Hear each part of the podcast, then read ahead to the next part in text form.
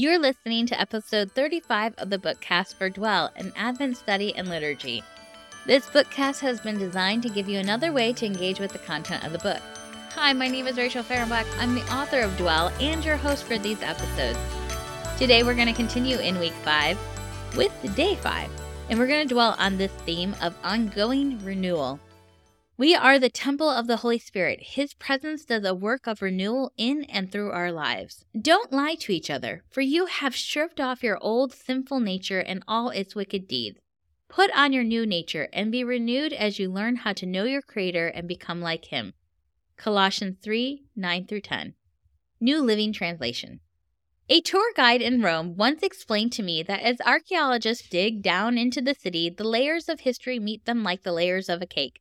They can see physically and figuratively how each historical period was built on the history of the years that preceded it. In our current church culture, we don't always do the hard work of excavating down through the layers on which our faith tradition rests.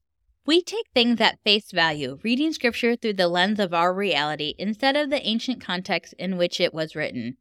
And while the beauty of our faith still shines through, our understanding of it is shallow.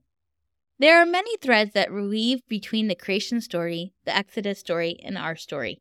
By noting them, phrases like Jesus died for you, you have the Holy Spirit, let your light shine, your identity is in Christ, and live your life for Christ suddenly have renewed meaning. Just as God first focused on redeeming Israelites' identity and purpose before leading them into the promised land, Jesus' death and resurrection redeems our identity and purpose as image bearers on this side of the promised renewed creation. God gave the Israelites commands to live by, setting them apart from the rest of the world. He does the same for us love God and love others. And as he gave specific instructions to Israel for rituals, feasts, and sacrifices, he does the same for the church with baptism, communion, and the Great Commission. God redeemed Israel from the slave identity and slave purpose in Egypt, renaming them and consecrating them in the wilderness.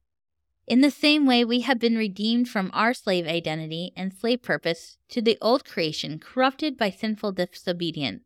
1 Corinthians 15:49 and given a renewed identity and purpose, one that is anchored in God's good design for humanity in the figurative wilderness of this life.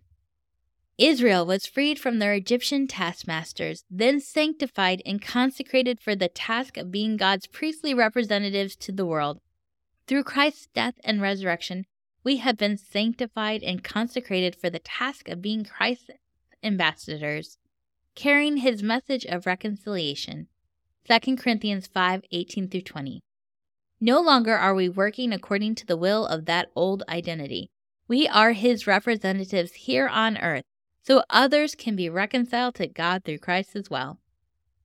But a single thread stands out from all of the rest God dwelling and co ruling with his image bearers.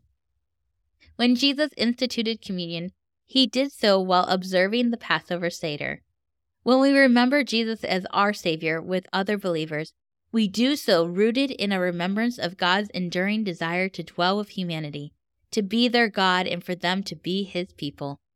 Jesus goes a step further and explains that the Spirit will dwell with them after He is gone.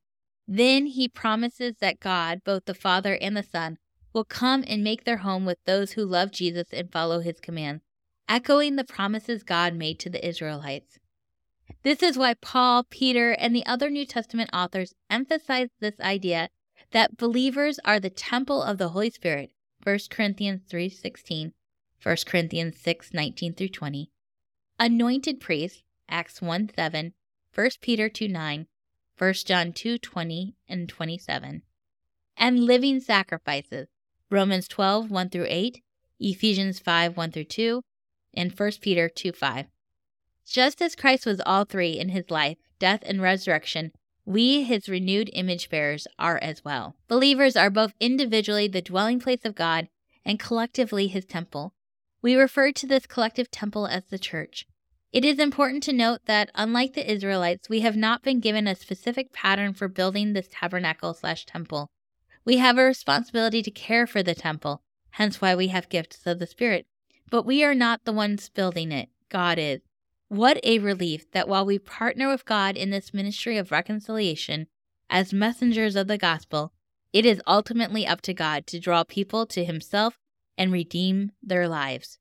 1 Peter 2 5 and 9, 2 Corinthians 5 18 through 20. While it is not up to us to save, we are called to live lives that point people clearly to Jesus through our words and actions. Everything we do is done as the temple of the Holy Spirit, as priestly representatives of Jesus, and as a living sacrifice. Maybe you live out this concept really well, or maybe you are more like me. I don't always live with that at the forefront of my mind and constantly need the Spirit's help to do so. Christ's death reconciles us to God. Christ's resurrection brought us new life. It is the renewing presence of the Spirit that serves as a sign of that redemptive work of Christ in our lives. A renewal that molds our life more into a life that reflects the image of Christ and one that God can use to renew the world around us. But thanks be to God, who gives us the victory through our Lord Jesus Christ. Therefore, my beloved brothers, be steadfast, immovable, always abounding in the work of the Lord knowing that in the Lord your labor is not in vain. 1 Corinthians 15 57 through 58. Thank you for joining me today as we dwelled on the theme of ongoing renewal. Join me again tomorrow as we continue to dwell with God this Advent season.